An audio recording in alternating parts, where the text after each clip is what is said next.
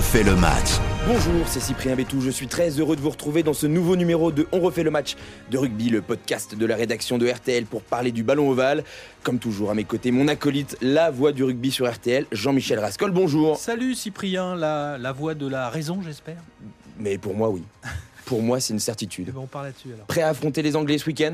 Je sais pas si je suis prêt, mais il y a de l'excitation à y aller. En tout. Et cette semaine, nous sommes avec notre consultant rugby sur RTL, mais également une légende du 15 de France, un homme avec 80 sé- 89 sélections en équipe de France, une finale de Coupe du Monde, 4 grands chelems à son actif, 97, 98, 2002, 2004, et aussi un tournoi des 6 nations en 2006. Olivier Magne, bonjour. Bonjour. Bon, prêt à affronter les Anglais? Déjà Oui, gagné, oui, déjà ouais. battu même. Oui, bon. euh, enfin moi j'ai, euh, moi je les ai déjà affrontés évidemment, mais euh, toujours prêt. C'est vrai que quand euh, on les, on les rencontre, il y a, il y a de l'excitation, comme dit Jean-Michel, et on a, on a vraiment envie d'y être. Et en tout cas, on va pas perdre de temps, on parle d'Angleterre-France. Quatrième journée du tournoi des Six Nations avec samedi Italie-Pays de Galles, Angleterre-France et ce dimanche Écosse-Irlande. Messieurs, le crunch, c'est un match particulier. Qu'est-ce qui représente ce match? Et il représente euh, énormément. Déjà, pour l'équipe de France actuelle, c'est vraiment euh, de retrouver de, la confiance. Alors, il y a une précédente victoire contre l'Écosse qui n'est pas complètement aboutie, euh, mais c'est toujours un, défi monumental que d'aller affronter les, Anglais chez eux. Et une victoire serait la bienvenue pour regonfler quand même cette équipe de France qui en a un petit peu besoin. Alors c'est une émotion et c'est une rareté aussi, parce que quand on regarde un petit peu les statistiques, la France dans le tournoi n'a plus gagné à Twickenham depuis 2005. Ce qui paraît une éternité. On dit un renouveau, on a battu toutes les nations du monde, certes, mais on n'a jamais gagné à Twickenham depuis 2005.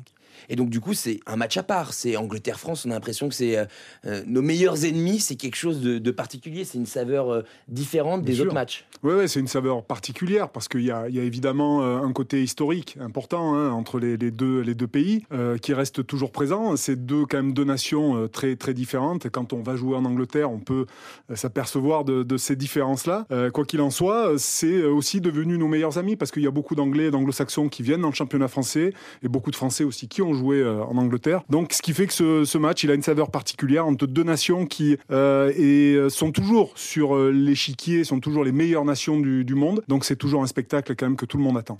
D'ailleurs, Olivier, tu nous confiais que jouer à Twickenham, on devient vraiment un joueur de rugby, comme lorsqu'on affronte le haka en Nouvelle-Zélande Ouais. ou qu'on dévale la piste de Kitzbühel lorsqu'on est skieur. On devient vraiment un homme de son sport Ouais. quand on joue à Twickenham sur cette pelouse. Oui, c'est vrai que c'est euh, un fait. Jouer à Twickenham, c'est quand même le rêve de tout joueur de rugby. Euh, la nation qui l'a inventé, qui a inventé ce jeu, évidemment, dans la ville de rugby, euh, avec euh, la fameuse histoire de, William Webb Ellis, hein, qui, est, vraie ou, pas. Bon, bah, je vous laisse le- aller regarder tout ça. Mais en tout cas, jouer à Twickenham, c'est vraiment jouer un moment d'histoire. C'est jouer dans un, dans un temple. C'est plus qu'un stade du rugby. C'est un, lieu où sont vénérés finalement les dieux du rugby. Et jouer dans cet endroit, c'est quand même assez unique. Ce moment d'histoire, il aura lieu donc samedi pour l'équipe de France avec euh, Fabien Galtier qui a annoncé la composition. Quelques changements. Donc euh, la composition, il y aura Baye, Marchand, Aldeguerri en première ligne, Flamand, Willem C en deuxième ligne, Cross, Aldrit, Olivon troisième ligne. La charnière sera composée d'Antoine Dupont, capitaine, et Ntamak. Danti, Ficou euh, au centre, le retour de Jonathan Danti. Dumortier et Penaud sont conservés aux ailes et Ramos en arrière. Euh, retour de Jaminet et de Lucu sur le banc. Jonathan Danti de retour de blessure pour renforcer le centre du terrain. Euh, c'est un retour important pour Fabien Galtier. Ouais, ouais, c'est un, retour important. Yoram Moefana a, a fait des matchs tout à fait corrects, mais sans pour autant être euh, dans la Tranchant. même tranchant comme l'a été euh, voilà Danti. Donc c'est vrai que Jonathan Danti est un joueur important maintenant pour cette équipe de France, de par son, son punch, de par sa capacité à franchir rapidement le, le premier rideau défensif. Et on aura besoin évidemment de, de la force et de la puissance de ce joueur pour nous permettre de, de mieux lancer le jeu. On n'a pas vu une équipe de France dominante sur le plan offensif. C'est dû aussi un petit peu à ça, cette incapacité à, à franchir le premier rideau rapidement et d'avoir évidemment euh, Jonathan, c'est vraiment euh, une, une force importante. On va quand même pas danser le twist avec Danti au centre. hein. Non, non, non, ça, ça sera pas. euh, voilà, ça- on, on va, Jean-Michel. on va pas faire dans, dans la dentelle. Ça sera pas po- poétique ce, ce week-end-là. Mais quoi qu'il en soit, c'est un joueur qui est quand même nécessaire et on peut s'en apercevoir évidemment euh, quand il est là. Et j'espère pour lui, en tout cas, que demain, ça, ça- ça se passera bien pour, euh, pour ce joueur. Après, les Anglais euh, au centre, ils vont pas nous faire danser le twist non plus. Hein. Euh, Oli Lawrence, c'est pas non plus un, un grand poète. hein. Euh, C'est un bulldozer. On l'a vu sur euh, ses premières sélections là. Donc c'est de la danse de salon un peu plus statique. On casse les meubles. On casse Voilà. les meubles. Voilà. Il était était, il était un temps où, les, avants déplaçaient les, pianos, déménageaient les pianos et les, trois quarts jouaient du piano. je pense que les choses se sont un peu inversées. Donc ça va déménager au centre demain. Ça c'est sûr. Il y a une première ligne 100% toulousaine aussi. Ça c'est une bonne chose ou pas d'avoir cette complémentarité club-sélection ah Oui, complètement. C'est vrai que la première ligne, Aldeguerri, Marchand et Bail, voilà, c'est quand même une première ligne qui donne des garanties. Euh, c'est pas pour autant que les autres ne les donnent pas, mais c'est vrai que cette complicité en première ligne euh, permet euh, justement, au-delà de l'aspect uniquement de la conquête, permet aussi dans le jeu d'avoir quand même une complémentarité des joueurs qui se comprennent parfaitement. On observera quand même la prestation de Baye, hein, qui était quand même un petit peu moins intéressant lors du match face à l'Écosse. Marchand a moins gratté de ballon, donc euh, pas en mêlée bien évidemment, mais euh, dans les rucks. Tout ça, ça doit se remettre en place pour que l'équipe de France puisse dominer davantage.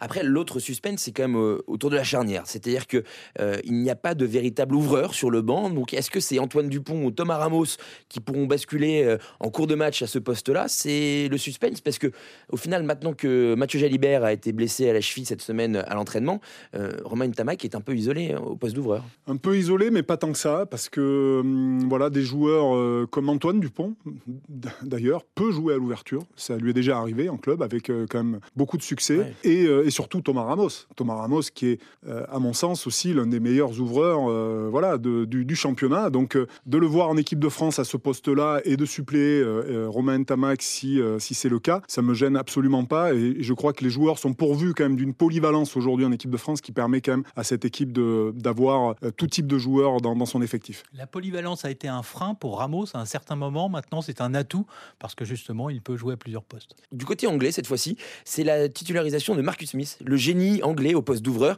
qui vit un début de tournoi contrarié, titulaire euh, contre l'Italie lors du premier match, remplaçant qui a joué à peine 5 minutes sur les deux suivants, euh, de retour titulaire contre la France.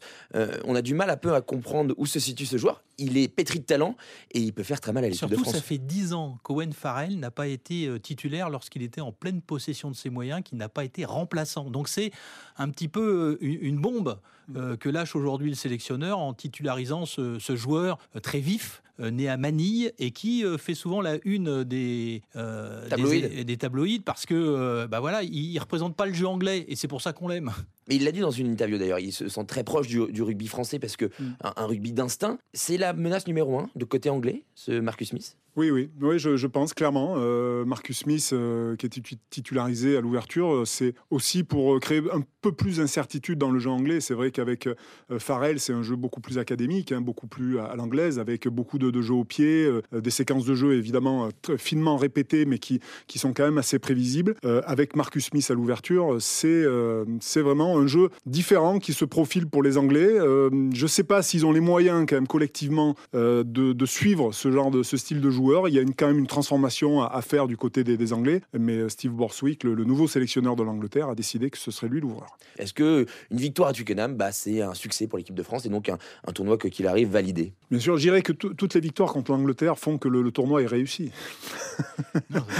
mais euh, bien. Ouais, mais c'est mais euh, et quelles que soient les équipes finalement. Mais bon, c'est euh, non, je plaisante, mais c'est vrai que oui, d'aller gagner à Twickenham, d'autant plus qu'il y a quand même cette statistique hein, depuis maintenant 18 ans euh, qu'on n'a pas gagné euh, à, Twickenham, serait quand même un, moment important, un regain de, confiance qui serait le bienvenu pour cette équipe de France qui, à mon sens, a, a parfaitement les moyens d'aller s'imposer à, Twickenham. Ce sera pas facile, ce sera dur, mais c'est possible. Ce sont souvent des victoires inattendues. 2005, que des coups de pied de Yashvili, alors que le buteur adverse lui euh, rate à plusieurs reprises. 97, vous y étiez, euh, Olivier. C'était pas gagné d'avance. Hein. À la mi-temps, euh, on se regardait un petit peu les, le nœud des chaussures, non? Ouais, c'était un match très très particulier. Moi, c'était ma première sélection en tant que, titulaire et on était mené 20 à 6 à la, mi-temps. Donc, il y a eu un renversement de, situation à, la pause qui fait et en deuxième période qui a fait que on a gagné ce match par 23 à 20. Je crois que les Anglais n'ont plus marqué un point en deuxième période et derrière le Grand Chelem qui euh, qu'on est allé chercher avec ce match contre l'Écosse au Parc des Princes. Donc euh, oui, c'est toujours euh, des, moments très particuliers contre l'Angleterre et toujours des, matchs un peu inattendus. Bah, justement, on va aller creuser tout ça dans, dans tes souvenirs, Olivier. Histoire de Coupe du Monde. Les Anglais sont nos meilleurs ennemis, vous l'avez compris en rugby, mais on parle souvent de la guerre de Cent Ans, de Jeanne d'Arc, d'Azincourt ou encore de Waterloo. Mais on va parler d'une petite phrase particulièrement agaçante ah bah C'est le fameux euh, very good game. On serre la main et avec euh, un accent un peu méprisant et une attitude qu'il est tout autant, on vient féliciter celui qui vient d'être vaincu en disant en gros, allez, tu t'es bien battu, tu feras mieux la prochaine fois. Ça résume un petit peu euh, le sentiment général des Anglais à notre égard, Olivier. Ça, ça résume ça. Et puis euh, pour, pour moi qui ai suivi la, la, formation, la filière jeune, hein, j'ai commencé en, équipe de France scolaire avec des garçons comme Fabien Pelouse, Raphaël Ibanez. On jouait les Anglais et les Anglais avec, avaient déjà ce, ce, trait de caractère de nous prendre un petit peu de haut et à la fin du match, comme il nous battait assez régulièrement, euh, nous disait avec ce, ce brin d'un peu d'ironie, euh, good game, sorry, good game, comme si euh, le jeu leur appartenait et qu'il nous mettait encore à distance de, leur, niveau et nous demandait d'aller travailler, de rejoindre un petit peu notre, nos chers contrées pour travailler un petit peu notre, jeu. Donc c'est toujours resté, c'est toujours d'actualité. Les Anglais se font un malin plaisir quand même à la fin du match. C'est un petit peu moins vrai maintenant parce qu'il y a beaucoup plus d'échanges que par le passé, mais, c'était particulièrement agaçant. Illustration avec l'immense Dalaglio que vous croisez forcément à la fin d'un match. Ouais, je le, je croise à la fin d'un match et euh, évidemment, euh, on échange les, maillots et, Laurence euh, me donne évidemment son maillot. Et bah, comme je, viens de, le dire, n'échappe pas à, cette, à cette ironie et me, me dit très, de manière très classe avec ce, prestance de, de Laurence qui voilà, bien droit. Sorry, good game, mon, mon, petit, mon petit gars, mais t'as encore du boulot. Et du coup, est-ce que ça s'est inversé? Est-ce qu'à un donné, quand vous, vous avez gagné là-bas, vous avez sorti la même phrase pour leur faire comprendre que euh, vous l'aviez pas oublié cette phrase? Oui, euh, alors après, on, les chambre un petit peu différemment, mais c'est vrai que nous, bon, on ne vient pas à l'esprit des, Français, euh, évidemment, ce sorry, mais good game, évidemment, parce que c'est bien à eux, c'est une, marque déposée. mais mais en tout cas, voilà. mais on, est, on, leur fait bien savoir que quand voilà, on les bat, et en plus chez eux, on reste un petit moment sur le terrain, on s'éternise un petit peu dans le vestiaire, on leur fait bien comprendre qu'on prend possession des lieux et qu'on les a battus chez eux. Alors il y a eu un autre épisode, c'est en 1998 lorsque le 15 de France va inaugurer après le football le Stade de France et un nouvel échange entre euh, Dalaglio et Olivier. Euh, et là Olivier il se fait subtiliser son maillot. Ouais, donc fin du match euh, le, à 98 l'inauguration du, Stade de France pour un match de rugby. La, la, foule rentre sur le, le terrain. moi j'étais quand même assez épuisé nerveusement, c'était quand même assez difficile et j'échange mon maillot avec Laurence Dalaglio. ce dernier me le donne, je le mets sur mon épaule et il y a un supporter qui était euh, hystérique qui me prend le maillot, qui me chipe le maillot. Moi, fou de colère, je cours après le, supporter, je le rattrape, je le retourne par l'épaule et je lui mets un coup de poing. Euh, je me rappelle, c'était un monsieur euh, d'une quarantaine d'années avec des petites lunettes, une petite moustache. Les lunettes ont volé. Il s'est retrouvé allongé sur le, sur le terrain du Stade de France. Il n'y a que mon épouse qui m'a vu ce jour-là. J'ai récupéré mon maillot. Je lui ai dit écoute, tu refais plus ça. Et je crois qu'il a plus jamais refait. Est-ce qu'il a eu le temps de dire euh, serait good game ou pas à la fin du coup de poing? Non, je crois il n'a pas dit. Il n'a pas, eu le temps de dire un mot, mais bon, c'était, on sentait qu'il était déçu. Il était désolé. correct, hein. Merci Olivier Magne, consultant RTL rugby. Euh, on va suivre euh, vos analyses dans les prochaines semaines et pour la Coupe du Monde de rugby évidemment. Merci Jean-Michel qu'on retrouve ce samedi pour nous faire vivre le crunch. Merci à vous de nous avoir suivis pour ce nouveau numéro de On refait le match de rugby que vous pouvez commenter et noter sur les plateformes d'écoute habituelles. Vous pouvez également nous écouter ou réécouter sur l'application RTL ou le site rtl.fr.